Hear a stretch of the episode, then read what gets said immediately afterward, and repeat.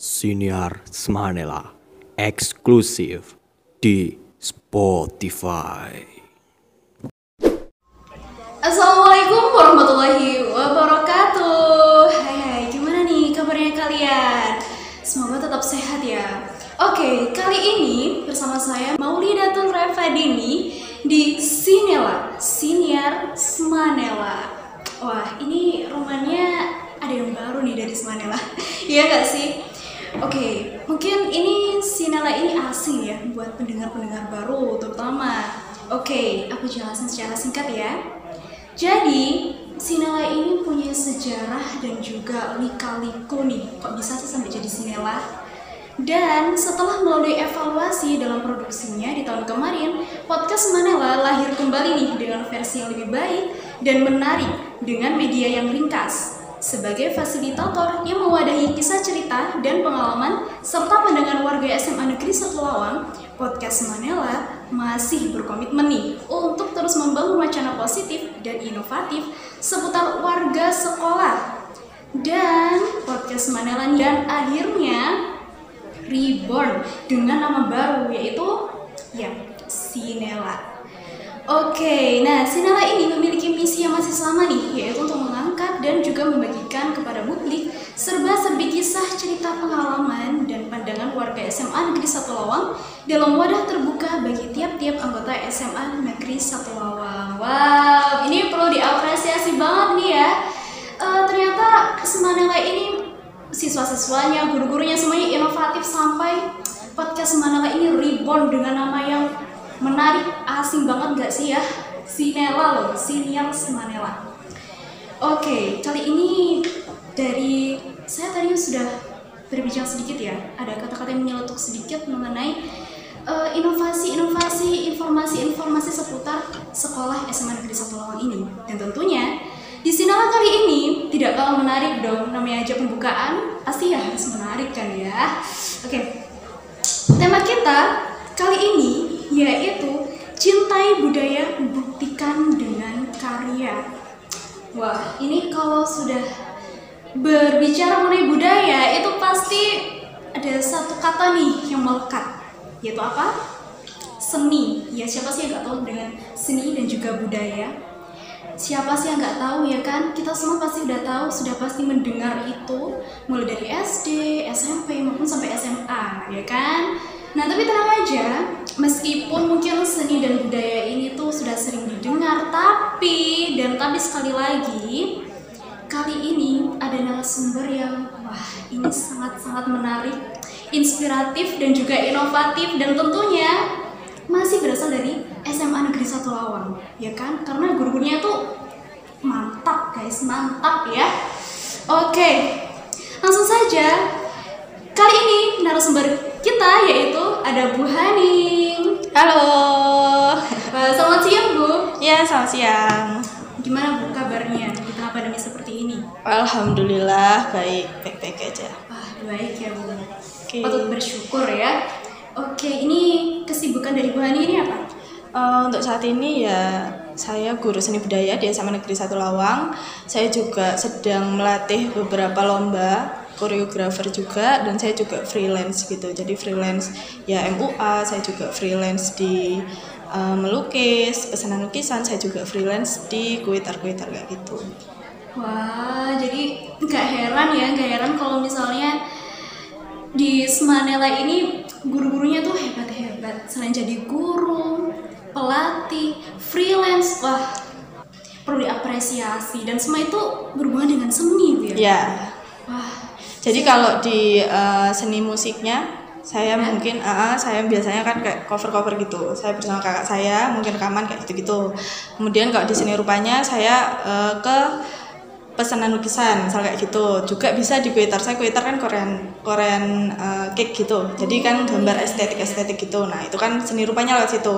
Nah, kalau seni tarinya saya koreografer itu tadi. Gitu. wah, ini berarti Bu Ani bisa nyanyi nih. Ya, bisa. Bisa oh, mau dicoba sekarang? Oh enggak ya, waktunya nggak cukup. Mohon maaf. Oke, oke, oke. Nah, ternyata ya, ternyata Bu Ani ini juga guru saya loh, ternyata ya Bu Bu ya. ya kelas 11 berarti? Iya, kelas Ya, 11. oke. Memang saya nggak terkenal kok Bu. ya kurang Iya, iya, terkenal. iya, iya. Oke, lanjut lanjut. Nah, ini Mbak Niki kan eh, sudah pasti ya memiliki hobi yaitu berseni dan kayaknya sih banyak anak-anak yang mungkin oh seni itu cuman menggambar gitu. Hmm. Kalau kita dulu kan SD ada pelajaran SBK ya Bu ya dulu tuh Iya, SBK. namanya. Itu pasti ya udah cuman menggambar, mewarnai gitu dan kebanyakan itu untuk yang hal-hal seni itu kurang diminati gitu. Nah, kok bisa Mbak Ani ini bisa punya hobi seni itu gimana Bu ceritanya? Jadi dari kecil itu saya memang ini ya, saya suka saya suka mewarnai, saya suka nyanyi, saya suka nari, nah itu. Nah orang tua saya itu tipenya dia itu selalu eh, ingin tahu anaknya banget kayak gitu. Jadi waktu itu mungkin saya lagi mewarnai, terus saya ditemani, oke mewarnai, tiba-tiba besoknya saya lomba kayak gitu. Tiba-tiba besoknya saya diikutkan lomba, datang, oh ternyata saya lomba mewarnai kayak gitu. Terus nari, misal saya nari-nari, terus mau saya dibawa ke sanggar, saya diikutkan eh, les tari kayak gitu yang musik juga gitu saya punya kakak kakak kandung saya itu dia basicnya musik jadi saya tari dia musik ya dari saya belajar eh, musik tuh dari kakak saya kayak gitu. Jadi keluarga saya itu memang menggiring saya mungkin karena tahu passion saya di seni ya akhirnya. Jadi saya makin lama makin lama oke akhirnya eh, saya diarahkan ke sana. Sampai akhirnya dari saya kecil itu terus saya ngerasa oke saya kayaknya ada passion deh di seni kayak gitu saya SD ya ikut tetap ikut lomba saya SMP ikut-ikut lomba juga sampai SMA dan ternyata sampai kuliah dan sampai sekarang yang menghidupi saya ya seni akhirnya kayak gitu Wah, hebat ya. Berarti ini didukung oleh lingkungan keluarga, anggota keluarga. ya Makanya sampai bisa berseni gitu ya ya. Dan tadi saya garis bawahi nih ya teman-teman semuanya bahwasanya hobi itu ternyata menghasilkan ladang Nah, ekonomi. Bu, benar Wah, ini bisa jadi di kalau wah ini pertanyaannya agak nyeletuk nih Bu ya. Iya, iya, iya. Kan ini hobinya Bu Ani itu seni. Terus bisa menghasilkan ladang perekonomian kayak ya tentang art-art begitu kan Bu ya bahasanya. Nah, kalau ini nih bagi yang hobi rebahan gitu gimana nih? apa bisa gitu apa mungkin gitu ya? Ya yang rebahan rebahan itu apa sih? Kalau rebahan itu kan berarti males sih sebetulnya. Nah mungkin mungkin bisa gini, mungkin kamu rebahan terus kamu rebahan tuh kan kadang kamu kayak males gerak mau gimana, tapi kan otakmu tetap berpikir. Misalnya kayak gitu. Mungkin kamu berimajinasi, seni itu kan juga bisa lewat dari imajinasi, berawal dari imajinasi kayak gitu kan. Imajinasi akhirnya apa? Dapat ide. Nah ide mungkin setelah kamu mager, kamu rebahan, oh saya dapat ide nih, akhirnya kamu oke lah beranjak apa yang harus dilakukan setelahnya kayak gitu. Ah, itu ya teman-teman semuanya. Jadi rebahan kok nggak cuma rebahan ya harus berpikir aku mau apa kalian bilang mau sukses kalian bilang mau aku mau berubah aku mau berubah. Tapi Iya. cuma rebahan gak ada hasilnya kan Nah benar. nah benar. Karena rebahan gimana ya ide itu kan nggak harus kita eh, diem terus kita mikir nyari ide kan nggak harus gitu. Saya setiap saya saya ini setiap anu lomba ya setiap saya eh, lomba-lomba gitu saya tuh mikirnya malah ketika saya sikat gigi. Jadi saya mandi saya sikat gigi sikat gigi saya tuh apa gitu. Karena saya tuh sambil berpikir saya saya mesti nyari inspirasinya di situ. Jadi saya sambil membayangkan membayangkan. Saya mau tidur aja tuh saya nggak bisa. Mau tidur tuh nggak bisa. Mungkin saya cuma dengerin musik dengerin musik kayak gitu. Saya sambil ya membayangkan dikit. Tapi saya selama ini dari saya kecil sampai saya sekarang saya terus muncul ide tuh mesti ketika saya sikat gigi. Sikat gigi Oke. selalu kayak gitu.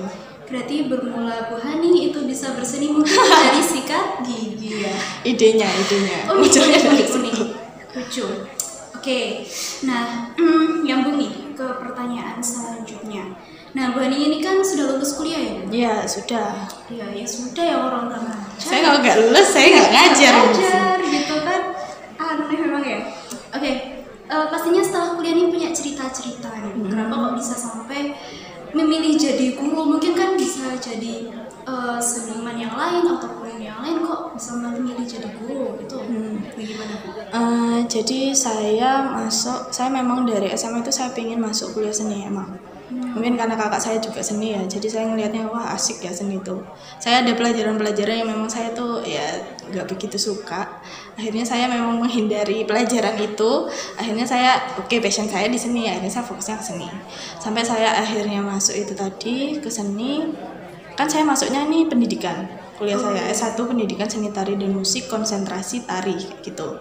Jadi lulusannya nanti pastinya bisa ke arah guru. Kalau enggak ya seniman itu tadi. Kalau enggak ya event organizer kayak gitu. Freelance kayak gitu terus saya eh, saya lulus lulus ini saya ngerasanya kok kayaknya saya punya passion ya di ngajar kayak gitu.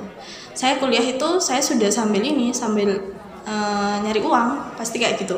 Karena biasanya anak-anak seni itu mereka kuliah tapi juga mereka nyari uang. Jadi ada namanya tuh uh, PY-an PY-an itu dia eh, ada tampil-tampil gitu. Jadi misal ada tampil tari payu PY itu payu kayak gitu. Jadi ha, jadi saya nari-nari ya kuliah nari juga nampil-nampil kayak gitu. Akhirnya udah saya ngerasa ada passion di mengajar. Saya lulus oke lah saya timbang saya nganggur ya saya coba dulu lah. Saya coba guru guru akhirnya keterima keterima tapi saya ngerasanya gini saya itu saya sebetulnya kan kepingin banget seniman aja gitu. Oh. tapi saya ngerasanya oke lah saya ngerasa eh, ada passion di ngajar. Saya ngerasa sekolah saya itu kalau ditari kan akhirnya kan eh, ini sanggar. Punya sanggar. Kalau di musik kan mungkin punya studio rekaman kayak gitu kan. Nah saya ngerasanya jadi kalau saya ditari sanggar saya itu sekolahan saya kayak gitu. Jadi Semanela ini nanti sanggar saya. Saya mikirnya gitu terus nanti tapi saya nggak mau cuma saya ngajar jadi saya sama freelance itu tadi akhirnya saya tetap nerima koreografer eh, apa ada yang minta lomba ngelatih tari kayak gitu gitu saya tetap nerima itu saya tetap nerima lukisan jadi saya nggak nggak hanya fokus di mengajar aja kayak gitu. Oh, jadi sebenarnya guru ini bukan eh, satu-satunya satu-satunya gitu ya. Jadi sebenarnya juga pengen yang lain gitu. Hmm. Berarti sama ya bu ya. Saya tuh Iya. pengen gitu bu, tapi ya tadi penyakit penyakit terbahan bu. Ini saya bu berarti. belum Salah belum satu. belum nanti pasti ada pasti ada masanya kamu akan tahu Nah, ini kalau bicara soal tentang pelatih ya Bu. Hmm. Ini kan di SMA Negeri Satu Lawang itu kan mau ada event lomba Bu ya. Iya. Lomba yang ada di Jawa Pos ya. Ayo, Bu. Hmm. Ini pasti ditebak-tebak nih. Ayo apa nih? Oke, nggak usah dibocorin di sini. Yang penting itu lombanya di Jawa Pos. Iya, Jawa Pos penyelenggaranya. Nah, ini Bu Aning sendiri berarti yang melatih. iya saya sendiri dengan eh, saya juga udah nyeleksi anak-anak Ismanela ya dan akhirnya kita dapat ada tujuh orang memang dia terbaik di antara semua ya semua angkatan itu jadi ada kelas 10 ada kelas 11 ada kelas 12 saya memang sengaja saya cari semua gimana caranya saya cari yang terbaik di antara yang terbaik gitu Iya iya sih. Saya juga sempat loh Bu lihat latihannya itu dan Hmm. wah memang bagus. penuh penyiksaan sih itu latihan Oh, ini eh, gimana nih penyiksaannya nih? karena gini kalau di tari itu kan kita harus membentuk eh, badannya dulu kalau misalnya tarinya solo ya kalau tarinya solo kan satu orang Iya. nah ini kan tarinya kelompok jadi gimana caranya semua tujuh orang itu badannya sama kadang kan ada nari yang powernya lebih besar ada yang lebih kecil nah kayak gitu Nah, itu harus semuanya sama kayak gitu biar setara gitu ya. nah iya Kalau- biar setara Kalau dilihat itu mungkin wah nggak ada yang lemes sendiri, nggak ada yang Hmm. powerful sendiri. nah gitu. benar Wah, ya berarti ini sebelum pelatihan tuh ada pemanasan gitu. ya pasti harus ada pemanasan dulu Wah, jadi dia ada olah tubuhnya gitu anak-anak itu. Kayak olahraga ya, Bea? ya Olahraga. 11 12 sama olahraga Oke, hmm, selanjutnya nih kalau kita lihat di eh, sekitar nih Bu ya, eh, kalau kita lihat kelas balik juga dan juga kita amati mungkin ada nih bangunan-bangunan yang sudah namanya sudah usang, sudah gak terpakai, terus gerbong-gerbong kereta api itu Bu yang sudah tidak terpakai juga. Itu biasanya kan ada yang eh, graffiti-graffiti Ya. gitu Bu. Nah, itu saya lihat itu bagus-bagus Bu. Hmm. Bagus-bagus. Nah, tapi kok kenapa para anak muda sekarang itu malah memilih apa ya menyalurkan bakatnya di seni itu dengan cara yang seperti itu padahal mungkin di sekolah-sekolahnya itu sudah ada ekstrakurikuler untuk Hmm, itu nah tanggapan dari Bu Aning nih bagaimana nih kalau saya memandangnya seni ya jadi graffiti itu kan masih masuk seni jadi di seni rupa tuh ada ada sendiri graffiti itu masuk ada eh, unsurnya sendiri kayak gitu. Nah, tapi bagaimana cara kita mewadahi seni kita? Kan itu kan kalau kita gambarnya di sembarang tempat kan itu juga nggak baik ya. Iya. Nah, jadi ya mungkin anak-anak yang memang yang tadi itu, misal dia suka graffiti ya, ya berarti kan kamu suka seni rupa. Mungkin anak-anak semuanya kamu kan akhirnya suka seni rupa, tapi kamu bingung mewadahinya di mana. Akhirnya mungkin kamu uh, udah ini ya pengen banget, kamu bikin, akhirnya kamu bikin di sembarang tempat tadi itu graffiti Iya. misal kayak gitu. Nah, ini mumpung ada ekstra kan ada ekstra seni lukis juga di Semanela. Oh, Hmm, jadi baru selain ada tari, sekarang itu juga ada seni lukis. Jadi kamu bisa, itu adalah tempatmu untuk mewadahi eh, yang kamu punya, bakat yang kamu punya. Jadi nggak cuma di tari, nggak cuma di musik, nggak cuma di lukis, teater. Nah itu Semanela itu sudah mewadahi semuanya. Tinggal kamu, kamu kan sudah sudah ada nih tempatnya. Tinggal kamu Iya. maunya gimana kayak gitu. Guru-gurumu ini udah siap semua kayak gitu loh. Wah, itu siap semua, mewadai semuanya. Tapi jujur Bu, saya baru tahu loh ada ekstrakurikuler seni lukis. Baru-baru deh itu kayaknya. Baru tahun ini. Kok bisa baru tahu gitu ya saya? Oke. Nah, ini nyambung juga. Nah, sekarang kan tadi di awal Bu, di awal kan saya sudah bilang ya, kalau banyak nih anak muda yang kurang meminati dalam hal seni gitu. Karena kalau menurut saya sendiri nih Bu ya, ini saya sendiri tuh kayak seni itu ya bagus gitu Bu. Tapi kalau saya melakukan itu Hmm. kayak gimana gitu ribet gitu Bu. Kalau menurut Bu Ani, trik and tips nih dari Bu Ani gimana? Kalau dari saya memang kan kadang gimana ya seni itu bakat. Kadang kan ada yang bilang kayak gitu berangkat dari bakat. Dan nggak semua anak punya bakat itu katanya kayak Iya. gitu. Tapi kalau menurut saya nggak sih seni itu seni itu bebas. Jadi siapa pun itu bisa. Asalkan kamu mau dulu mencoba kayak gitu.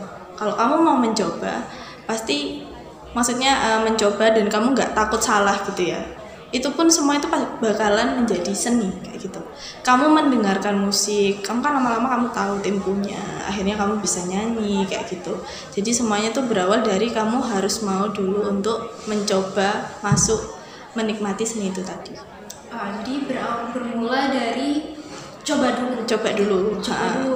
Iya iyalah kalau nggak dicoba ya memang nggak tahu. iya akhirnya kan kamu kayak kena ekspektasimu sendiri Iya, akhirnya nggak bisa nggak bisa kayak gitu kan Hmm. Kemakan apa ya? Hasutan diri sendiri ya aku nggak bisa. Gitu. nah kayak gitu Dan ini juga nyambung sih bersama pengalaman pribadi saya. Wah, Gimana, gimana? Curhat sendiri ya. Eh, curhat, curhat, curhat, curhat. Oke, jadi dulu itu saya eh, menggambar ya. Hmm. Menggambar dulu itu nggak pede bu, nggak pede. Kalau menggambar nggak pakai penggaris itu kayak nggak simetris dan nggak pede gitu. Hmm, harus lurus gitu Iya, kayak emang harus lurus gitu. Tapi eh, setelah jadi kok jelek, berarti udahlah saya nggak bisa gambar. Gitu. Nah ha. kayak apa ya memang kayak terhasut gitu. Terus lama kelamaan saya sedikit kayak suka menggambar. Padahal saya sendiri nggak bisa gambar loh nggak bisa gambar saya kalau gambar itu kayak anak TK terus saya kalau gambar itu kayak Hah? real. nah terus saya bisa menggambar itu motivasi dari teman saya gitu kayak dijelasin kalau kamu tuh kalau gambar itu ya langsung coret gitu bu awalnya kayak coret entah itu garis apa harus Terus- berani dulu ya itu tadi mencoba Oh, itu tadi. jadi bener bu ya benar itu berarti teman saya bener ya bu ya wah hebat bener sama kayak eh, sekarang pelajarannya kan seni rupa banyak anak-anak tuh kayak mul- eh, mau memulai itu dia takut makanya kenapa di pelajaran saya saya juga ikut contohnya kemarin seni rupa yang tiga dimensi modifikasi objek luka oh iya Nah, itu kan semuanya nyoba. Semuanya harus berani gimana caranya kamu bikin tiga dimensi di tanganmu dan saya bantu. Ini gimana Bu? Ini nggak jadi ya? Belum kan nanti finishingnya. Tempel dulu. Ini dulu. Akhirnya semua nyoba. Akhirnya terakhirnya apa? Bisa semua kan? Nah, kayak gitu. Akhirnya ngerasa, wah saya bisa berkarya ya. Akhirnya foto-foto nggak selesai Iya. wis. Ya wis kayak gitu. Akhirnya seneng, heboh. Nggak mau dihapus sampai Iya. Ada yang kayak gitu. Iya, sih Ya wis mau kayak dihapus. gitu. Jadi semua mencoba. Oke, itu tadi ya curhat sedikit tentang cerita saya dan ini kalau teman saya yang dengar ini pasti Bu. mengajarkan sesuatu yang memang benar-benar gitu ke saya. Oke, ini mungkin jadi pertanyaan terakhir nih Bu. Ya. Alasannya mengapa sih kok eh, para remaja saat ini anak-anak zaman sekarang itu harus bisa mengimplementasikan kesenian itu untuk ke depannya? Kalau menurut Oke. Bu Hani, bagaimana? karena gini eh, semua itu kan berawal dari yang muda. Kalau nggak berawal dari kita itu siapa lagi? Saya dulu juga gitu. Sedangkan seni itu kan terus berkembang. Semakin lama kalau kita tidak melestarikan bakalan semakin punah. Karena itu adalah tradisi misalnya gitu. Jadi mumpung kita masih muda dan kita masih banyak yang bisa kita pelajari, ya ayo kita yang muda-muda ini mulai berangkat. Ayo kita lestarikan budaya kita, ayo kita eh, selalu belajar jangan jangan mau menyerah jangan mau takut sama bakat yang kamu punya jadi kalau nggak dari kita yang muda-muda ini siapa lagi yang mau meneruskan yang tua-tua nanti kayak gitu Iya, kan pastinya dari generasi. nah generasi ke generasi pasti kan generasi ke generasi. Jadi jangan sampai budaya kita sendiri itu kita nggak tahu Nah, gitu. benar. Malah budaya orang lain kita tuh hafal mulai dari oh K-pop K-pop gitu-gitu Oh, nah ayo K-pop K-pop ayo siapa? Mulai nari ayo mulai nari sama Bu Haning, oke? Ya. Nah, di sini saya mau menyimpulkan nih Bu ya. Tadi kan sudah ada beberapa pertanyaan, curhatan sedikit nih dari saya. Di sini saya ingin menyimpulkan nih bahwasanya seni itu bisa berasal dari bakat yang memang dari lahir, bisa juga dari keinginan masing-masing individu untuk iya aku mau mencoba gitu. Dan terus mungkin di sini masih ada yang bingung ya. Ini aku hobinya apa? Aku hobinya apa? Ayo, mulailah kita bergerak ya, para kaum rebahan. Ayo kita mulai bergerak, ya kan? Kita tuh nggak boleh cuma rebahan aja ya bu ya. benar Eh, mungkin di sela kita sekolah, kita main handphone, kita searching-searching, mungkin usaha-usaha apa sih yang bisa kita lakukan? Mungkin ada yang hobinya nulis daripada nulis diary terus cobalah kita mulai kayak nulis cerpen, nulis puisi mungkin kita pada saat galau-galaunya gitu kan bu ya Nah, mungkin kamu bisa nulis lirik lagu ya. Nah, iya, Akhirnya jadi lagu. Nah, Hmm, kayak gitu. Kalau di seninya kan biasanya biasanya ini teman saya sendiri tuh bilang bu kalau misalnya dia galau tengah malam overthinking itu biasanya kata-kata quotes-quotes itu muncul semua nah gitu. ya benar. Nah itu sebaiknya harus dimanfaatkan ya guys ya harus dimanfaatkan. Nah oke ini mungkin cukup sekian ya Sinela kali ini, senior Semanela kali ini dan kita semua sudah mendengarkan bersama bahwasanya tadi udah dipaparkan sama Bu Haning mengenai seni, mengenai ceritanya dan oh udah pasti sih menginspirasi sekali. Saya aja terinspirasi, termotivasi loh untuk bergerak dan berarti menjadi kaum rebahan. Dan saya ucapkan terima kasih nih kepada Bu Hani ya sama-sama. Terima kasih kembali. yang sudah menyempatkan waktunya siang-siang mengisi sinela. Terima kasih ya Bu. Dan mungkin sebelum Bu Haning menutup nih, mungkin ada trik and tips terakhir dari Bu Haning. Mungkin bagi anak-anak yang ya saat ini kan daring luring mungkin ada yang bosen, males gitu. Silahkan.